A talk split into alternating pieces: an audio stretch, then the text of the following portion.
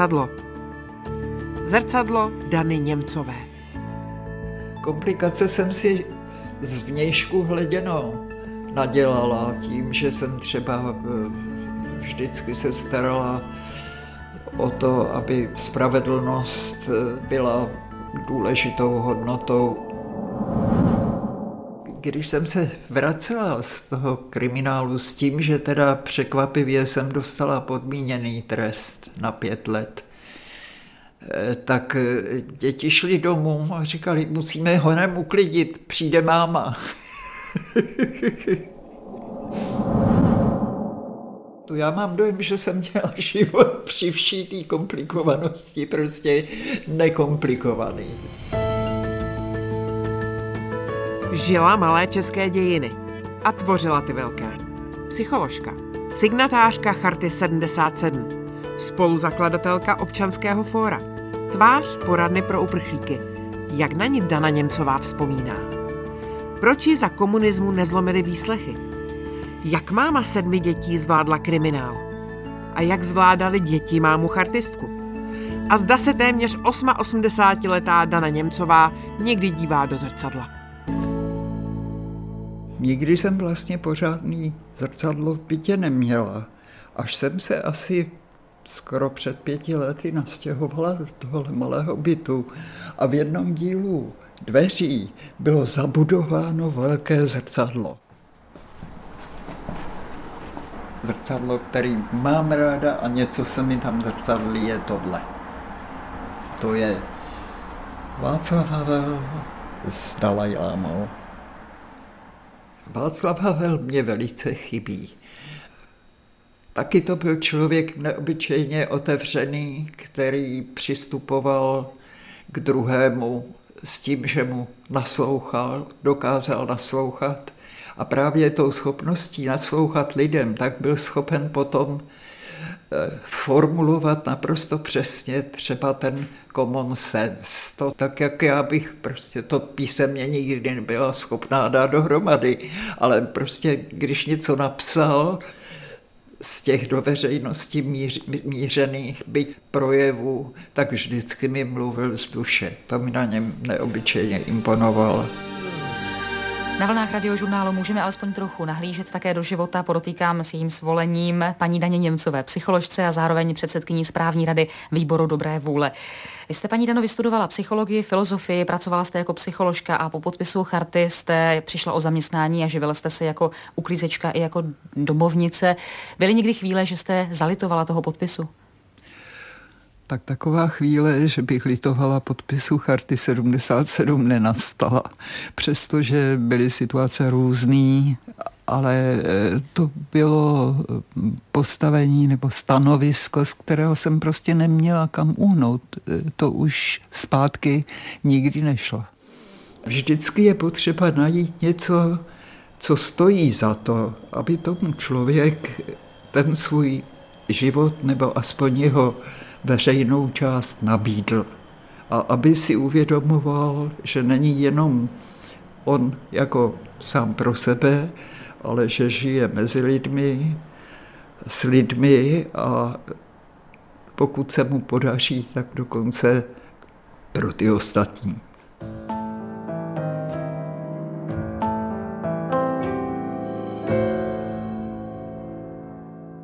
Co třeba by lidi považovali, že mohu brát jako úkorně, třeba pobyt v kriminále, byť velmi krátký, tak pro mě byl zase zdrojem určitého poznání toho prostředí, do kterého jsem vstupovala z vnějšku.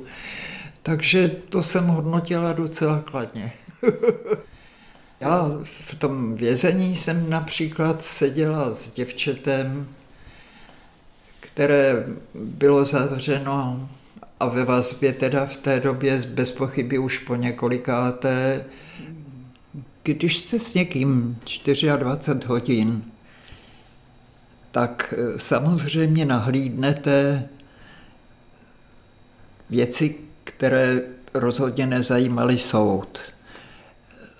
A tak se přede mnou otevřel osud téhle té mladé romské dívky, která nikdy neměla rodinu, vyrůstala eh, v dětském domově.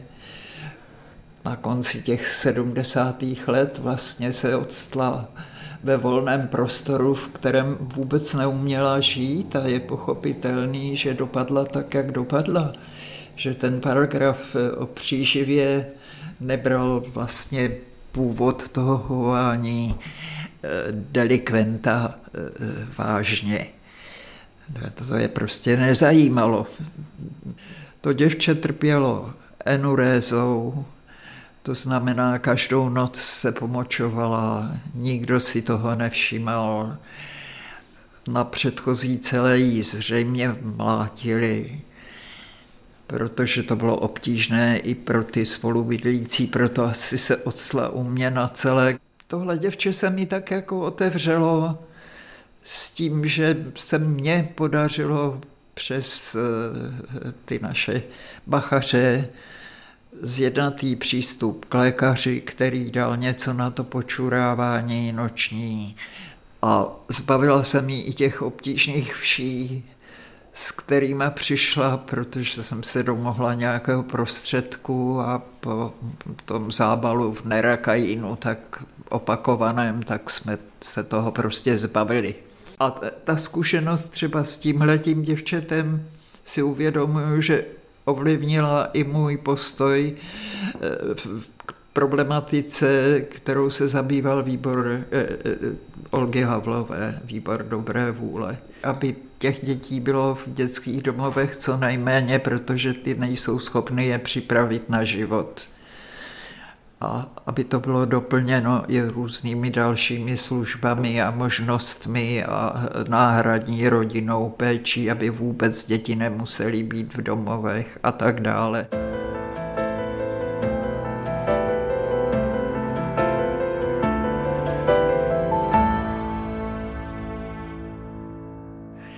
Já to mám neobyčejně usnadněno, protože mám děti. A děti jsou pro mě ten svět a současně jsou pro mě to nejintimnější spojení s tím světem. Já sama jsem byla jedináček, takže těch sedm dětí jsem vítala skutečně během těch prvních jedenácti let manželství jako dárek každého jednotlivce a každý z nich eh, opravdu vyrostl jako individuum, který ho mohu dneska brát jako svého partnera rovnoceného nebo lepšího, než jsem já. Takže z toho mám velikánskou radost. A ani v tom období, kdy byly děti malé a byly nuceny všelijaké ústrky nést se mnou, ať to bylo teda ve škole, to, že pro ty větší už další vzdělání nebylo dostupné, že i ty děti tahali k výslechům, pokud byli zletilí, tak nikdy je to prostě neodradilo, naopak vždycky je to posilovalo, vždycky stáli na straně nás rodičů. A to už jsem říkala asi stokrát, ale zase to zopakuju, že když za mnou přišli fízlové mi vyhrožovat, že teda, když mám ty děti, že bych si měla rozmyslet své aktivity v chartě 77, tak jsem jim řekla, že teda to dělám právě pro ně. A ty děti to tak vzali, ty děti prostě, to, to, to bylo něco naprosto neskutečného. Nikdy nám nevyčítali, my kvůli vám nemůžeme tohleto, my kvůli vám nesmíme tamhleto. Dělali dělnická povolání.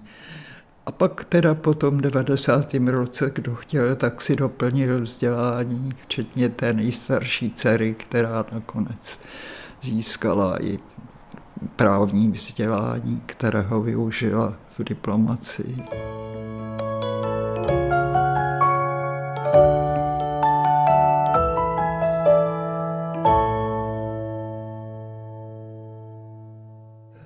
Ten 89. rok byl neuvěřitelně rychlý. Vlastně ta represe už se ukázala jako neúčinná tak jsme si opakovali to, co jsme si vždycky říkali, kdo, když ne já a kdy, když ne teď. A na ty naše ideály, když potom nasedl ten drive těch mladých lidí, prostě změnit, změnit, tak eh, to, co bylo už dožívající, tak nám spadlo prostě na hlavu. Já doufám, že si brzy přesné znění přečtete v našich novinách. Teď bych se chtěla radovat z toho, že už nás není hrstka, ale je nás tady tak husto. Jana Němcová použila slovo husto. Já bych to doplnil. Gusto. Dnes je tady opravdu husto. Po sametové revoluci to prostě jsem jela ve vlaku, z kterého nebylo možné vyskočit. Já jsem o tom vůbec nemohla uvažovat. Bylo prostě potřeba něco dělat, tak jsem to dělala, co bylo potřeba. Ale během dvou let jsem si uvědomila, že politik ne. Spíš teda ta občanská společnost, ta je pro mě tím terénem, který mě zajímá a tématem je prostě lidská svoboda, lidská důstojnost, spravedlnost a stálý hledání té pravdivosti.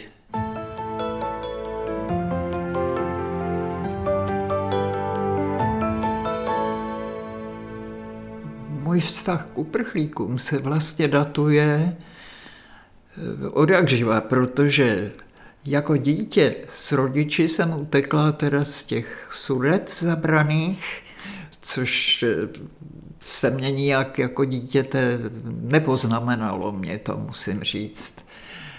Horší byl potom ten návrat do toho pohraničí, odkud jsem viděla prostě vysidlovat ty původní obyvatele.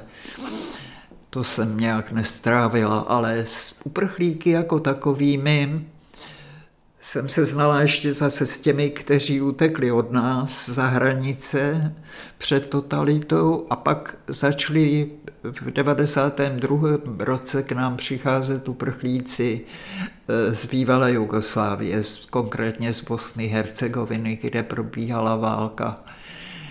A samozřejmě, že to byl problém, který se mě bezprostředně dotknul zase v rámci činnosti v eh, Helsinském výboru. Je jaro roku 1999.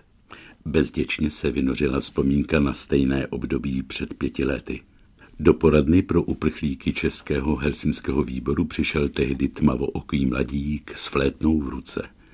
Bylo na něm patrno, že se tu cítí jako doma – Hovořil o zkoušce, kterou právě složil, pomalu otvíral pouzdro a začal zvolna hrát.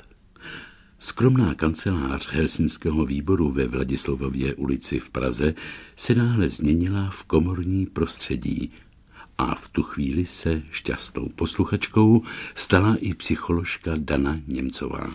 Vzpomínám si, protože to byl pro mě taky zážitek a těch koncertů bylo samozřejmě víc. Damir eh, původně přijel ke svému strýčkovi, který už byl v Mladé Boleslavi ze Sarajeva, které bylo klíčené. Přišel s jednou taškou, v které měl flétnu.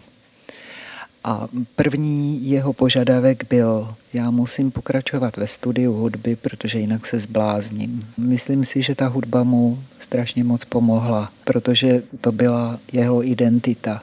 V tom zůstával sám sebou. V Praze se ocitl chlapec se svou flétnou, asi sedmnáctiletý, jehož rodina zůstala v Sarajevu a vyslala ho napřed protože mu hrozilo, když dosáhne 18 let, že ho stáhnou do války.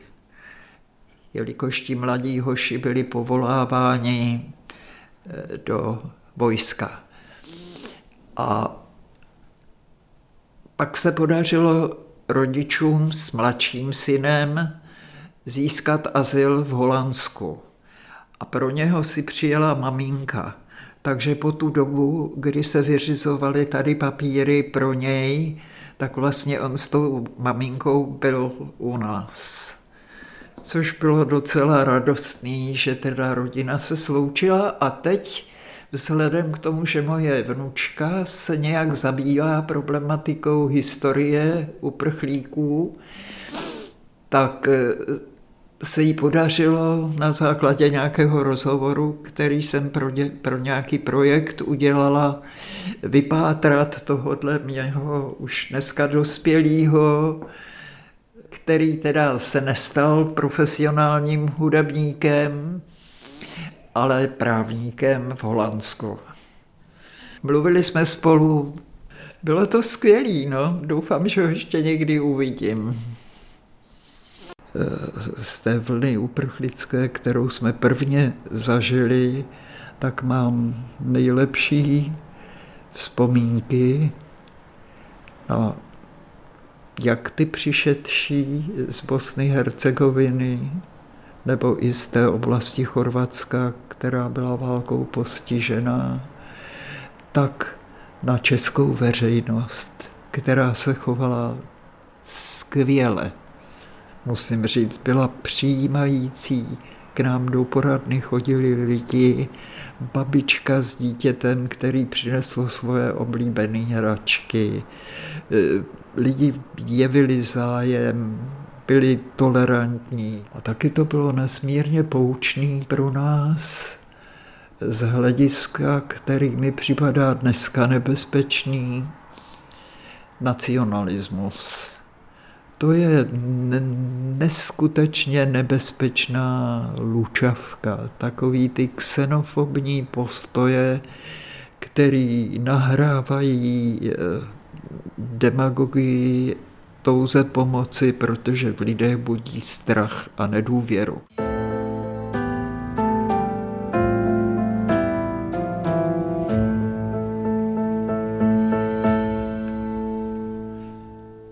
Už jsem tak stará, že si nedovedu představit, že jenom nějaké vlastnosti by mi komplikovaly život. Komplikace jsem si z vnějšku hleděno nadělala tím, že jsem třeba eh, vždycky se starala o to, aby teda nějaká spravedlnost eh, byla důležitou hodnotou dodržovanou, aby lidi na sebe byli vlídní, aby se navzájem brali takový, jací jsou a tak dále, ale to snad není komplikace, to patří k životu. Já mám dojem, že jsem měl život při vší té komplikovanosti prostě nekomplikovaný. No já myslím, že tím hlavním měřítkem, podle kterého jsem se pokoušela srovnat svoje jednání, bylo to, co člověk vyčte v Bibli. Byla to moje víra, s kterou jako jsem se snažila opravdu neodstnout v napětí nebo konfliktu nebo příliš velkým kompromisu a když jsem udělala něco špatně a dodatečně si to uvědomila, tak jsem toho litovala. No, objektivně řečeno nejtěžší okamžiky byly, když mi zemřel nejmladší syn a pak nejstarší dcera. To může člověk jenom přijmout s respektem k té větší autoritě a nároku na naše životy.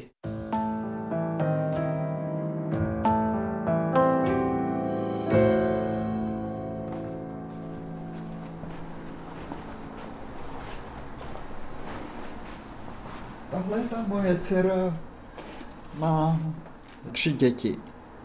A dvě z těch rodin mají právě takhle v takovémhle rozestupu vždycky chlapec, holčička a v té druhé rodině je to holčička, chlapec. V té třetí rodině zatím děti nejsou. Tohle je jedna z vnuček sladkých, teda pravnuček mých. To je která? No, to pořád se to mění. No. Já už nejsem dneska schopná se dopočítat. Pravnoučat mi říkala tuhle dcera, že asi 15 a další na cestě. Fakt je, že jako babička jsem vlastně byla ještě stále dost zaměstnaná. A děti jsem rozmazlovala a dokonce jsem razila to heslo, že vychovávací je mají rodiče a prarodiče, že můžou pouze rozmazlovat. A u těch pravnoučat na ty už můžu jenom s láskou koukat, protože ještě teď jsou takový maličký a mimochodem přicházejí stále další a další, takže se z nich můžu radovat, můžu se za ně modlit, ale uh, už pokud začnou vážit víc než dvě, tři kila, tak je pomalu nemůžu ani pochovat. Ty, co už jsou na svých vlastních nohách, tak mi všude utečou, takže se z nich jenom raduju. Tam už nejsem k žádnému velkému užitku rodičům jejich. U vnoučat záleží na jejich zájmu. Já se nesnažím nikomu vnucovat svoje názory, svoje postoje, svoje zkušenosti. Když přijdou, zeptají se a hovoří o sobě, tak pak samozřejmě to nějakým způsobem možná na ně má vliv, ale já jim nechávám tu jejich svobodu, protože v podstatě jsem přesvědčená o tom, že zkušenost, jak se říká, je lucerna, která svítí tomu, kdo ji nese. Takže když někdy si sednou k tomu mýmu světýlku, tak jako je to fajn, tak to rozsvítíme společně, ale jedině jako na té vzájemnosti to spočívá a to je pochopitelně různý, že mezi těmi 20 vnoučaty nebo víc jejich je to různý. Radost mám hlavně ze soudržnosti celé té rodiny, která se hodně projevuje třeba, když jsme společně všichni venku, eh, tam eh, na tom venkovském sídle kde většina jich tráví právě kvůli těm malým dětem celé prázdniny a já jsem tam letos byla celé prázdniny, tak když jsme tam společně a teď se ty generace skutečně promíchají a e, komunikují napříč věku, ten věk není žádnou bariérou, jde opravdu jenom o ten živý zájem o druhého a ten naštěstí tam panuje, řekla bych, že to je skutečně vztah vzájemné lásky a respektu, který u nás je doma. Tak vlastně v tom stáří člověk musí vážit svoje síly a stahuje nějak tu poslední životní šťávu k těm kořenům, aby ještě neuschly úplně. To je těžký úkol a taky je potřeba ho vzít aktivně, což je ten paradox. Aktivně vzít tu vynucenou pasivitu. Protože ten bratr osel, to tělo, tak opravdu už je dokopaný. Už nemůže.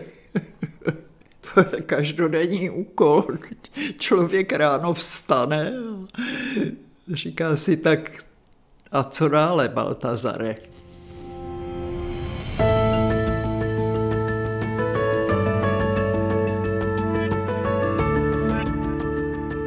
Moje přání je